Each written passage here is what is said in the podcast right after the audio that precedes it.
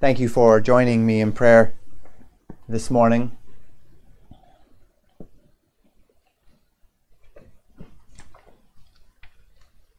I'm very thankful that that uh, we're able to do so. I'd encourage you to take your Bibles this morning and turn to uh, Proverbs chapter three. Remember, on Sunday evening, uh, last Sunday, I began this little uh, mini series thinking through the events of or the, the, the teachings of Proverbs three um, as it relates to uh, various commands that are given. Remember in Proverbs chapter 3, verses 1 and 2, uh, the Bible says, My son, forget not my law, but let thine heart keep my commandments. For length of days and long life and peace shall they add to thee. And so we see this, this exhortation um, to keep the commandments of, um, of the Father here. Uh, an exhortation unto keeping these commandments of wisdom. And then we talked on Sunday night about this first one in, in, verses 3 and 4. Let not mercy and truth forsake thee, bind them about thy neck, write them upon the table of thine heart. So shalt thou find favor and good understanding in the sight of God and man. And we talked about the, the importance of this concept of mercy and truth, what Ephesians calls um, the truth in love, and how it is important for us both to hold to the elements of truth and do it in a manner that is um, reflective of love in, in much the same way God deals with us, uh, in, in well, quite, quite literally, the exact same way that we are to be following Christ and to follow Him in this regard. And so we don't let mercy or truth forsake us, but rather we cling to them, we bind them about our neck, we take them with us everywhere we go, and in doing so, we will find a measure of good understanding and favor both with God and with man. This is all things being equal, right? We, we talked about the fact that this does not mean that man will inherently like Christians uh, because we have a message that uh, grates at the very sensibilities of mankind, of their desire to live in darkness and such, but rather that all things being equal, these are the principles by which um, m- both man and God relate in a manner that is favorable. We continue this week then in verses 5 and 6. And these are very, very familiar verses, uh, ones that many of uh, us, uh, many of our children, many of our adults have memorized, and rightfully so. Songs have been written about it. In verses 5 and 6, the Bible says this Trust in the Lord with all thine heart, and lean not unto thine own understanding. In all thy ways acknowledge him, and he shall direct thy paths. These are very common verses because we all need this, don't we? We all need our paths to be directed. We all need a, a, a, insight into where we are, how we are supposed to go. And the question is, who do we trust? We are in a very unique time, are we not? Here I am uh, in my office at home preaching this sermon over the internet. I'm not in the pulpit. Uh, I am not. You you are not in in in the seats of the church. Uh, we uh, did not come together and, and do our, our normal routine, and we have not done so now um, for a month. And we are, we are doing all of this based upon uh, information and then a request. The information is about the, the nature of uh, the danger that is around us, and then the request by uh, our uh, civil authorities has been that because of that uh, danger given by that information, that we are uh, called to act or asked to act in a certain way, particularly as the term is now coined to social distance. And yet, it all comes down to trust, doesn't it? It's all about how much do I trust the people who are giving me this information. And as it turns out, as information has continued, it seems as though uh, not necessarily that our trust was unfounded, but it does seem very much so that the information was bad. And so we are finding as we continue that, that things are less dangerous than people said that they were going to be, and things are not quite what they were supposed to be. And we are all perhaps questioning at this point um, should we have trusted these experts to begin with, and how much can we trust them in any number of factors? And this is not a new thing, right? Whether we're talking about uh, the field of science or pseudoscience, um, whether we're talking about education and the methods of education or whatever it might be, um, we are very. Uh, it is it is uh, become quite routine for us to to be frustrated with the question of who can I trust? How can I decide what how I'm going to raise my children? How can I decide uh, what, what I am and I am not going to do as it relates to um, uh, my, my body, uh, who, who's uh, my, my, my diet. Um, for, for, for any number of years, uh, it, it, has been said that you don't feed a child under two peanuts. And then studies come out in the last couple of years saying, no, you need to feed your child under two peanuts to get them uh, acclimated. And so we have all of these these studies, and these studies tell us things, and then there are studies that refute the studies, and, and we, me as a parent, say, wow, who am I supposed to trust? How am I supposed to do this? What what am I supposed to do in order to keep my children safe when the experts say this thing, and then and then they come out and say, well, actually, the experts say the opposite now. And then uh, in a few years later, the experts will probably say the opposite again. And yet, as we consider this concept, what we rely upon, what we, what we fall back on, is this understanding and this realization that God knows all, that God does not change, and that as it relates to the deeper more essential things of life, the call is this trust in the Lord with all thine heart.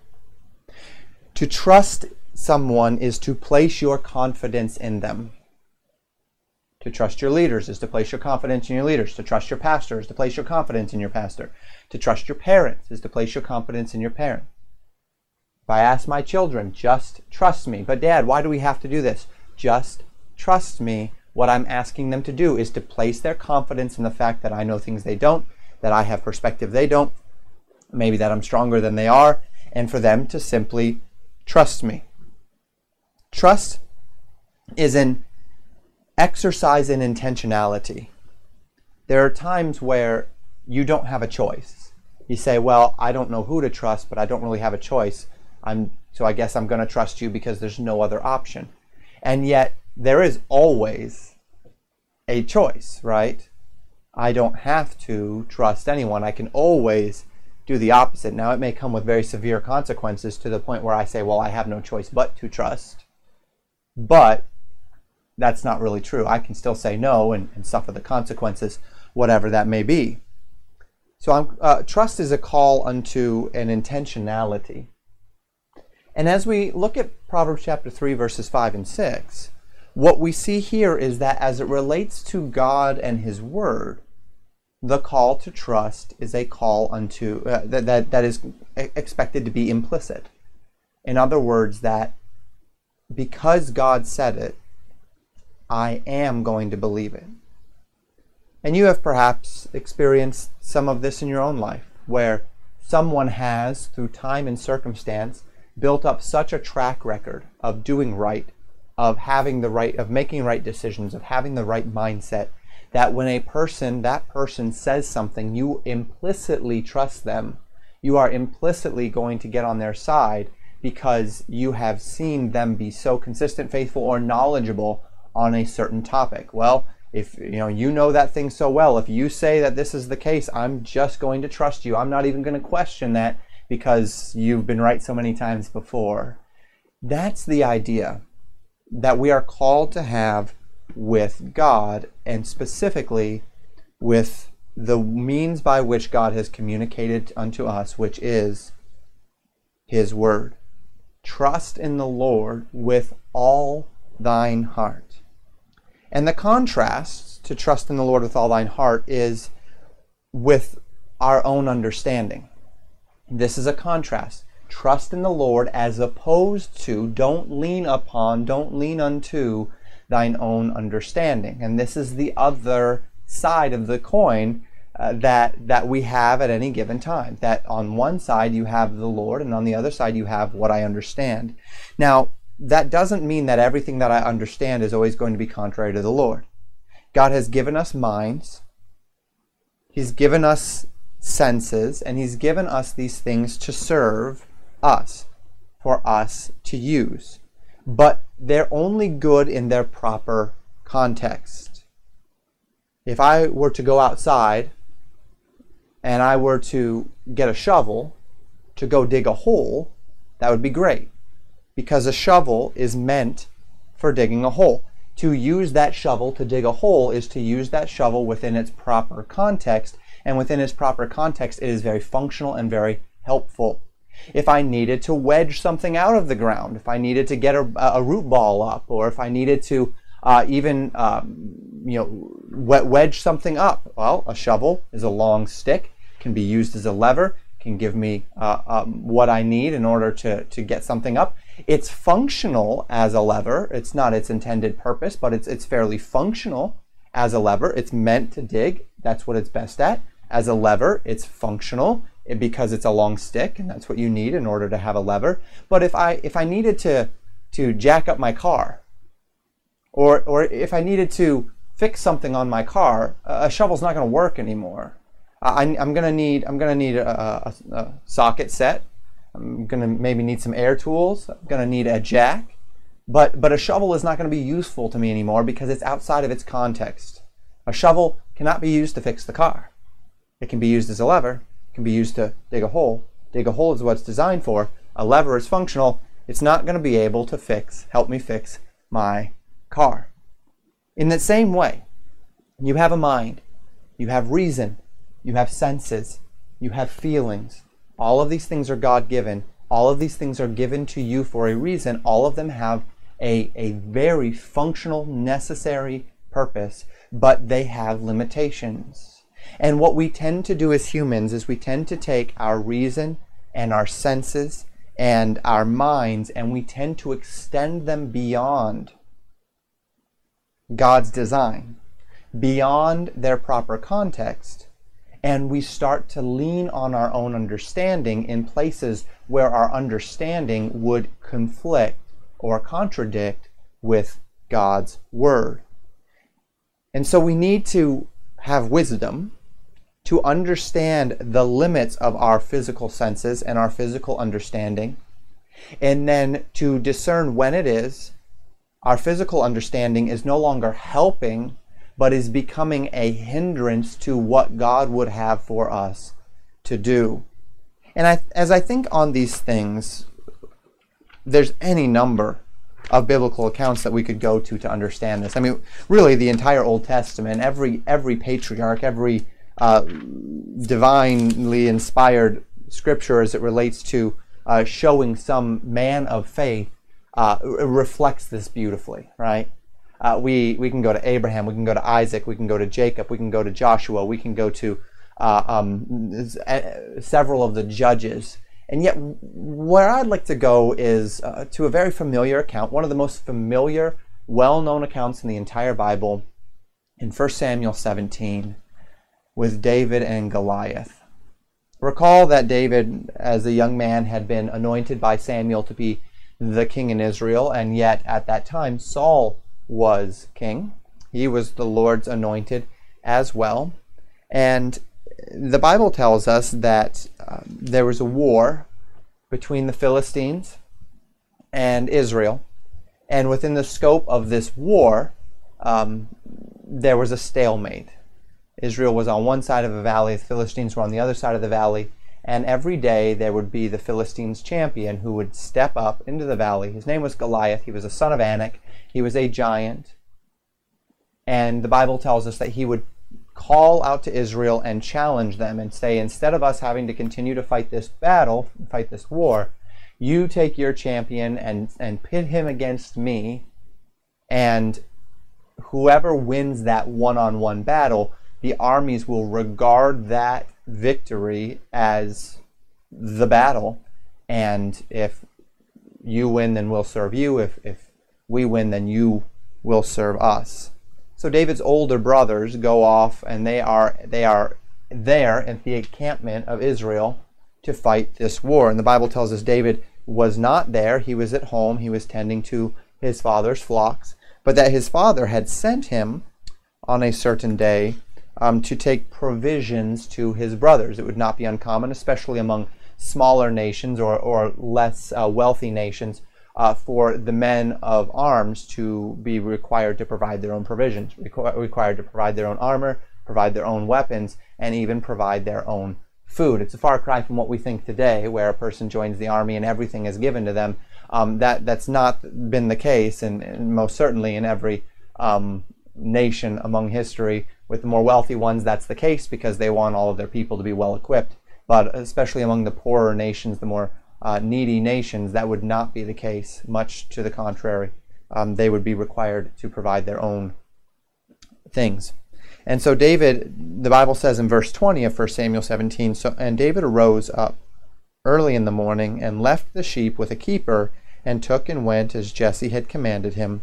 And he came to the trench as the host was going forth to fight and shouted for the battle. For Israel and the Philistines had put the battle in array, army against army, and David left his carriage in the hand of the keeper of the carriage, and ran into the army, and came and saluted his brethren. And as he talked with them, behold, there came up the champion, the Philistine of Gath, Goliath by name, out of the armies of the Philistines, and spake according to the same words. And David heard them, and that would be the words of challenge uh, that, that I had spoken of earlier. And all the men of Israel, when they saw the man, fled from him and were sore afraid. And the men of Israel said, Have ye seen this man that is come up? Surely to defy Israel is he come up. And it shall be that the man who killeth him, the king will enrich him with great riches, and will give him his daughter, and make his father's house free in Israel. Meaning he his land was uh, free, no taxes and such.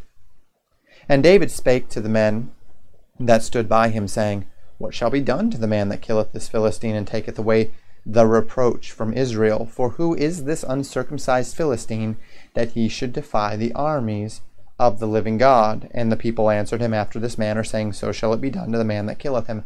Immediately we see David coming. Remember a couple of weeks ago when we talked about Caleb? And we talked about how God described Caleb as having a different heart. And the difference of that heart was that Caleb was so determined to trust the Lord and to step out that that none of the the giants of the land didn't matter. The the the the elements of um, of that that stood between him and the the the call of the Lord did not matter, and they did not matter because Caleb had an understanding that God had given it to them. And we see a very similar instance here with David, where David immediately he's confused. He says, "This guy is defying the armies of the living God. This this man is standing against God's people and, and this land, and God has promised to give us victory. So, what, is this guy doing, and, and why isn't anyone stepping up to, to fight him? He calls him an uncircumcised Philistine, recognizing that he does not rest under the promises of God like Israel does.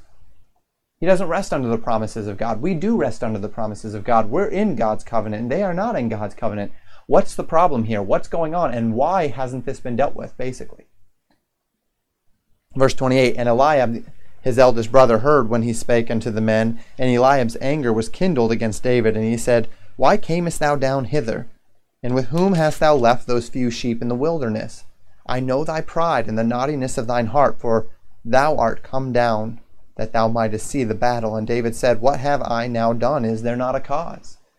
He came down on his, uh, at his father's behest. He came down in good faith, but that's not the point. See, Eliab was not happy.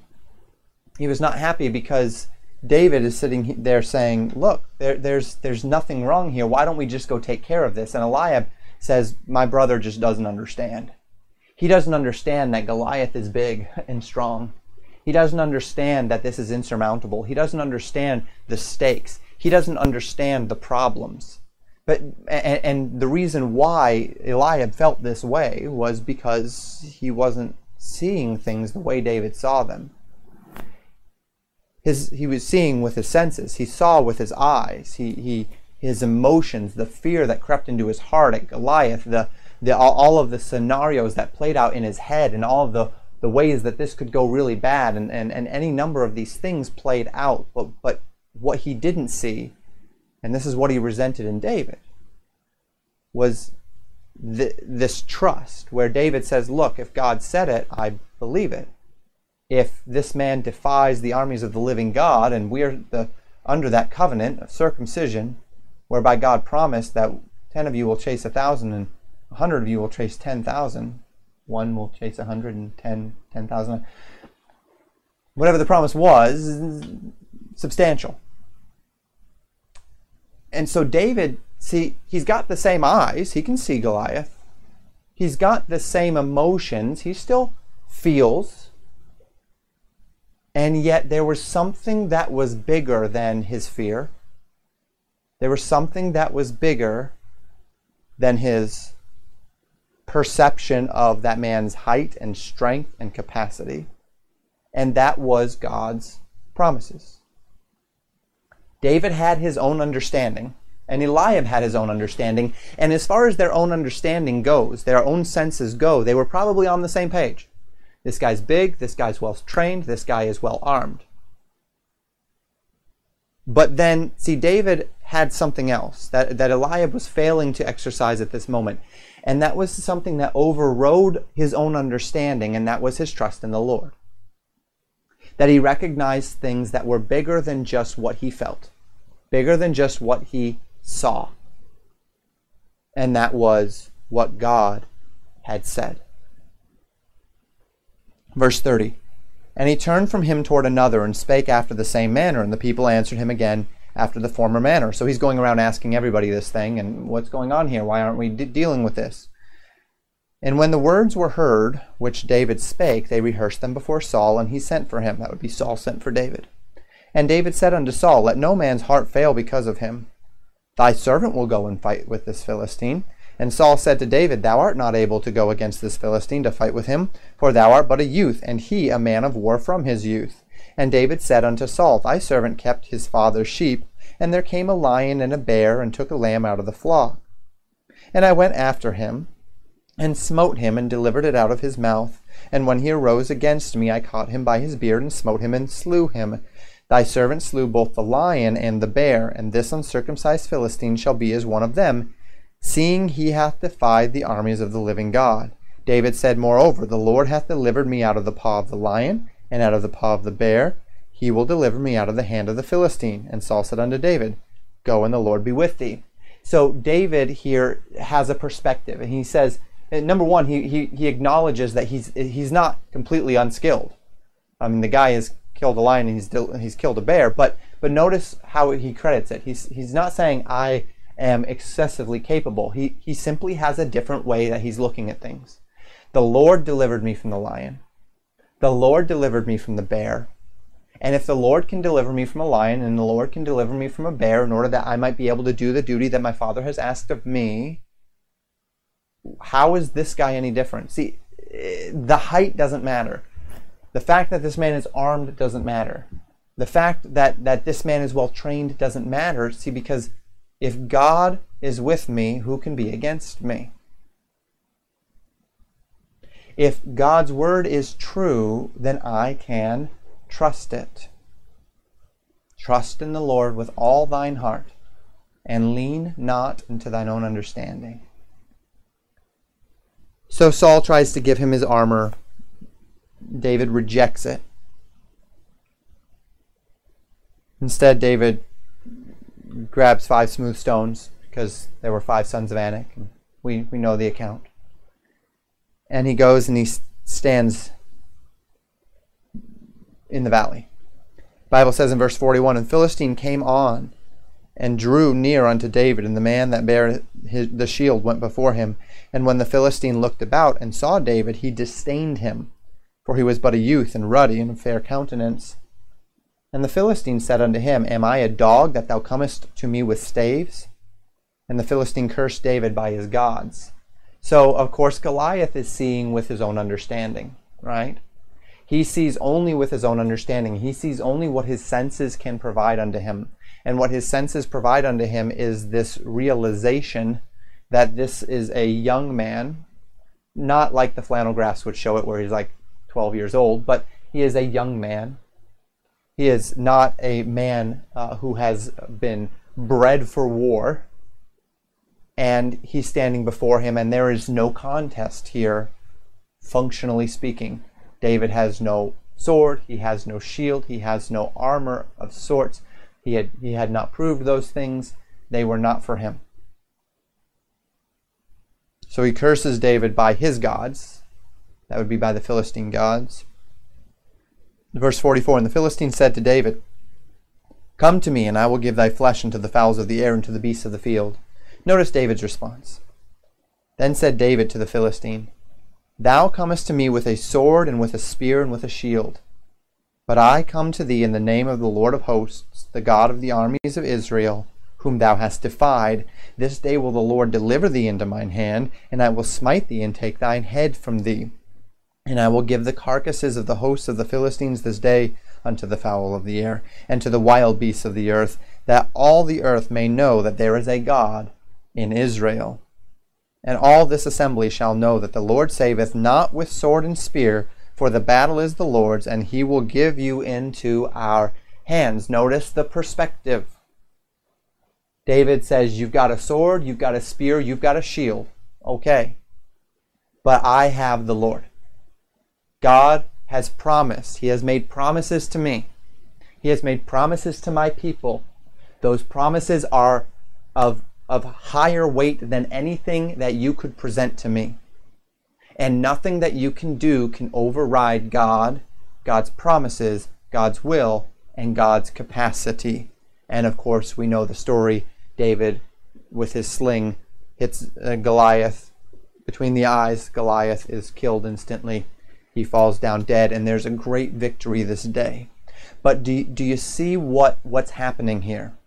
Do you see how David is thinking and how he is functioning? Do you see how he sees things differently? How there are these physical senses and he's not devoid of them, but they don't rule him. His emotions don't rule him. His feelings don't rule him. His, his physical senses, his eyes and his nose and his mouth, they don't rule him. His feel, uh, his, his, his uh, tactile function does not rule him. These things are not disregarded, but there is a higher authority by which and through which David operated here. Trust in the Lord with all thine heart, and lean not unto thine own understanding. The second verse, verse 6 In all thy ways acknowledge him, and he shall direct thy paths. Acknowledge the Lord in all thy ways. Acknowledge the Lord along each of the, your decisions. Acknowledge the Lord in all of your perceptions, and as you do so, He will direct your path. Now, this is not something mystical. This is not something complicated here. God's Word has things to say, does it not? God's Word has things to say about anger. God's Word has things to say about forgiveness. God's Word has things to say about money. God's Word has things to say about the assembly of the believers. God's Word has things to say about kindness, and love. God's Word has things to say about generosity. God's Word has things to say about work ethic and integrity. God's Word has things to say about truth and error. God's Word has things to say about lying. God's Word has things to say about stealing. God's Word has things to say about, about lust. God's Word has things to say about marriage. God's Word has things to say about childhood. God's Word has things to say about government. And all of these things are, are God's perspectives. And then we have our experiences, then we have our emotions, then we have our feelings. And we are tempted to allow our emotions and our feelings to drive our thinking. We are tempted to allow our, our, physical perception of needs and, and our understanding of the world around us as we feel it and as we perceive it to drive us. And the Bible says, don't let that be number one, but rather in all your ways acknowledge Him, acknowledge God's thinking, acknowledge God's design, acknowledge God's will. And as you do so, He will direct your path. So the idea is this if the Word speaks to something, believe it implicitly. The Word speaks to how a person gets to heaven Set your feelings aside and believe it implicitly. The word speaks to the blessings that come from giving. So set all of the considerations aside and believe it implicitly. The word speaks to the blessings of purity of heart and of mind. So set all of your feelings aside and believe it implicitly.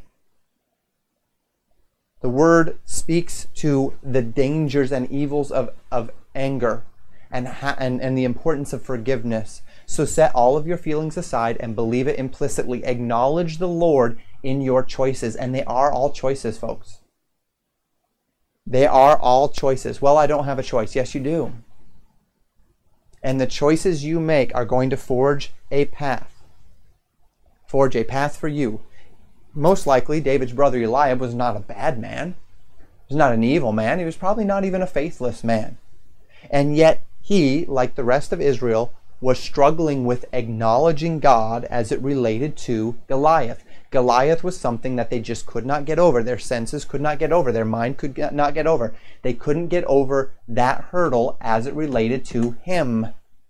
And David saw Goliath and said, How is that any different from any other element of God's promise? He's an uncircumcised Philistine. We are the nation of promise. Let's go get him. Now, there are things that God's word doesn't speak to. God's word is not going to tell me whether or not I should buy that house or buy that car. God's word is not going to uh, explicitly tell me how much I should give to this cause or, or, to, or to that need.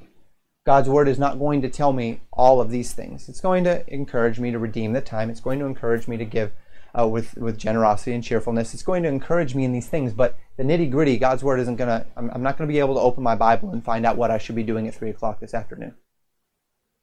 And so we take what the principles that God's word has given to us, and then the things that God hasn't speak, spoken to directly, we use the giftings that God has given us to apply those principles and then to live in a rational way. So first we take what God's word has said and we believe it implicitly. And then we take next the guidance of the Spirit of God, the promptings of the Spirit of God, and we follow them as we learn to listen. And then finally, God has given us a mind, God has given us reason, God has given us the, the senses in order to, to still be functional. And so we live by our senses and we use our emotions and we use our reason to see us through in those areas where God has not explicitly said go or stay. And this principle is essential for success in life.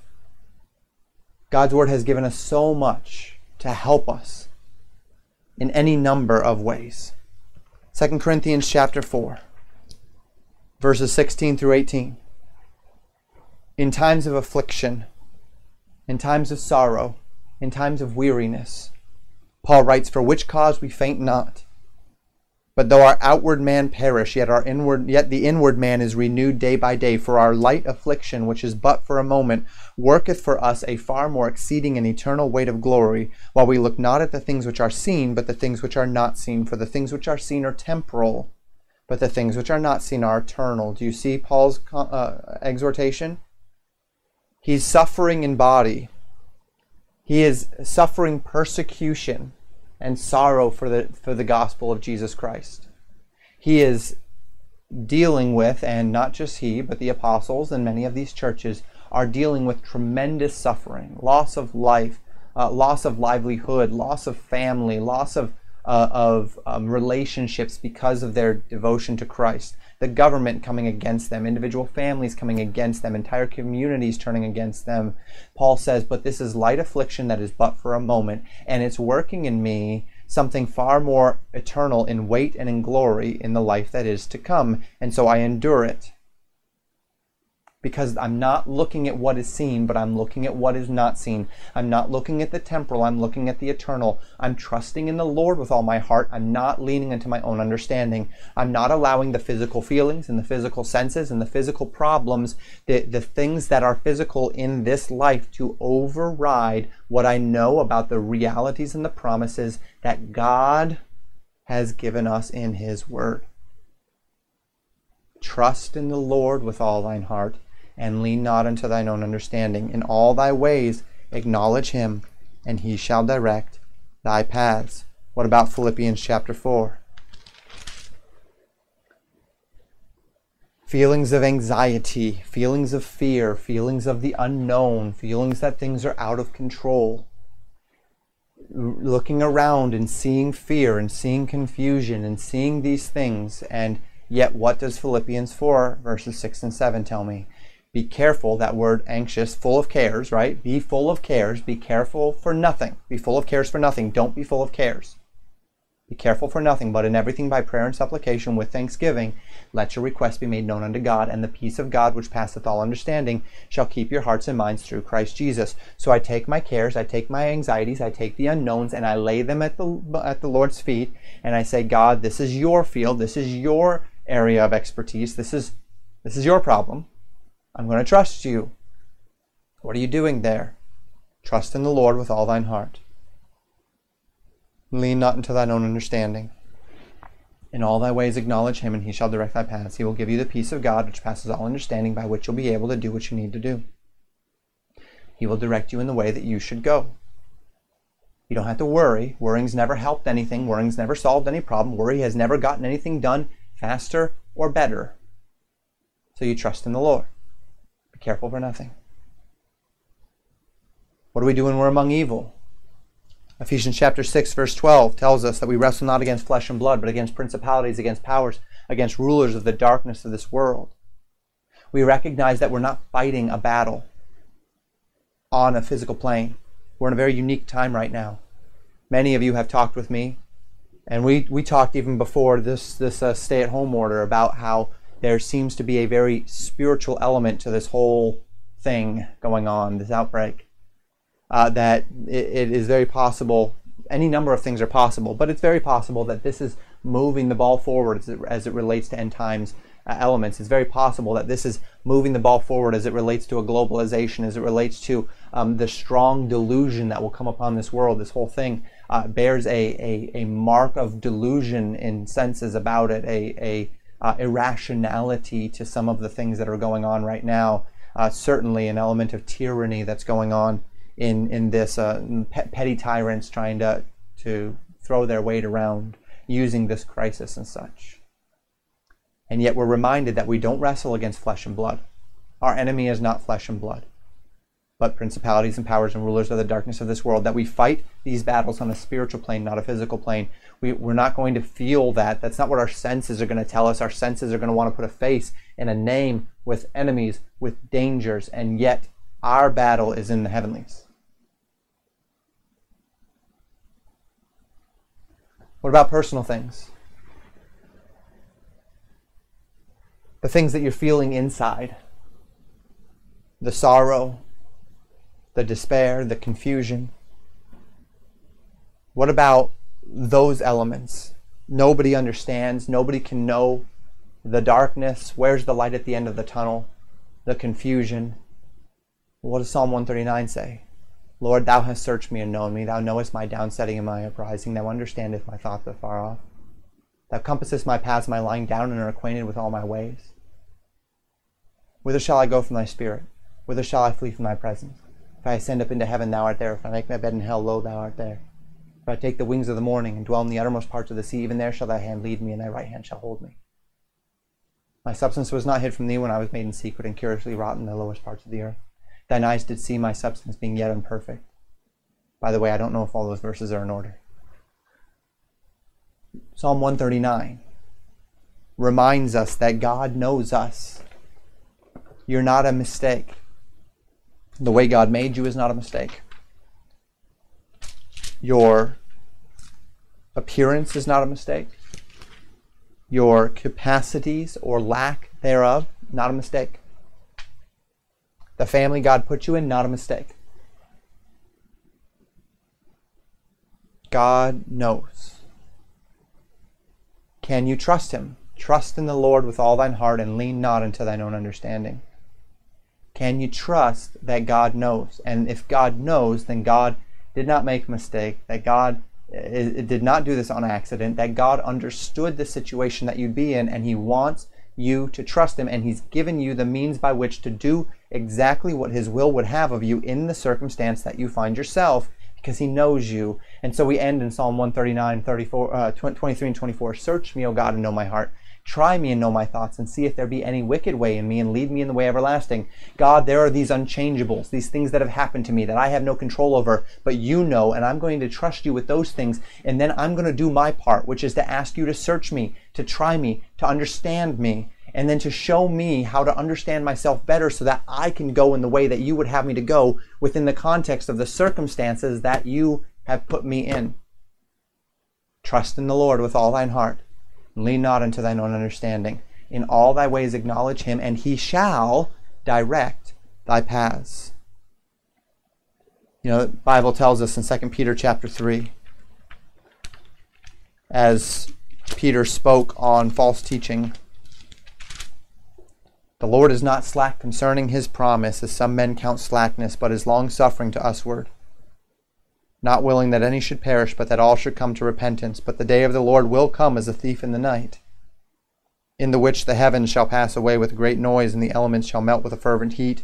The earth also and the works that are therein shall be burned up. A couple weeks ago in our, our sermon, evening sermon, we spoke in First Thessalonians about the fact that though the Lord will come as a thief as a night, Paul said, You are not as those that, that are in darkness, that, that that day should overtake you as a thief. So it's not going to take overtake us as a thief. It's going to overtake the world as a thief in the night. In other words, uh, completely unexpected. That's not us. It's not unexpected with us.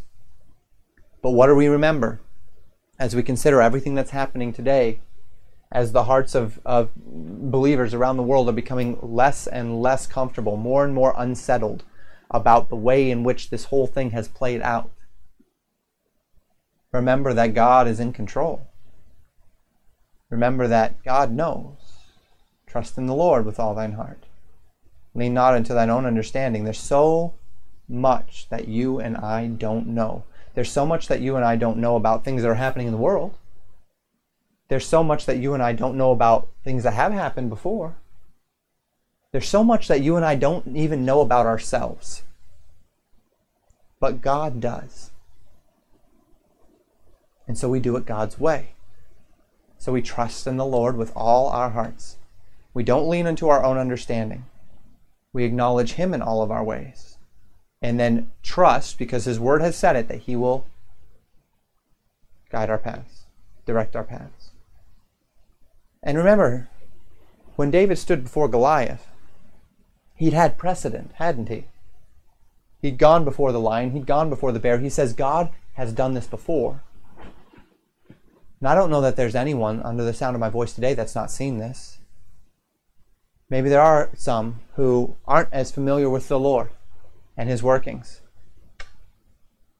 For most of you, you know. You know the God of the Bible. You've seen him work. And yet maybe there's some area of your life where, yeah, you know, like Eliab. Yeah, you know, God is good for this, God is good for that. I've seen God work here, I've seen God work there, I've seen God provide, but now there's a Goliath standing before me, and you've hit the limit of your trust.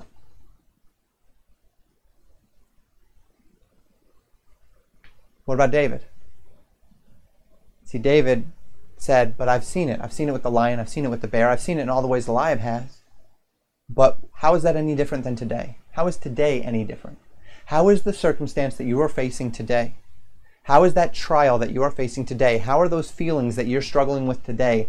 How is any of that which you're struggling with today any different than the faithfulness that God has shown again and again and again and again and again in the past, both in you and in those of our body who, who can testify of these things? And so the call is to trust. Trust in the Lord with all thine heart. Commit yourself wholly to God's word. Trust the word of God implicitly. Don't lean into your own understandings. Acknowledge Him in all of your ways and know that He will direct your path.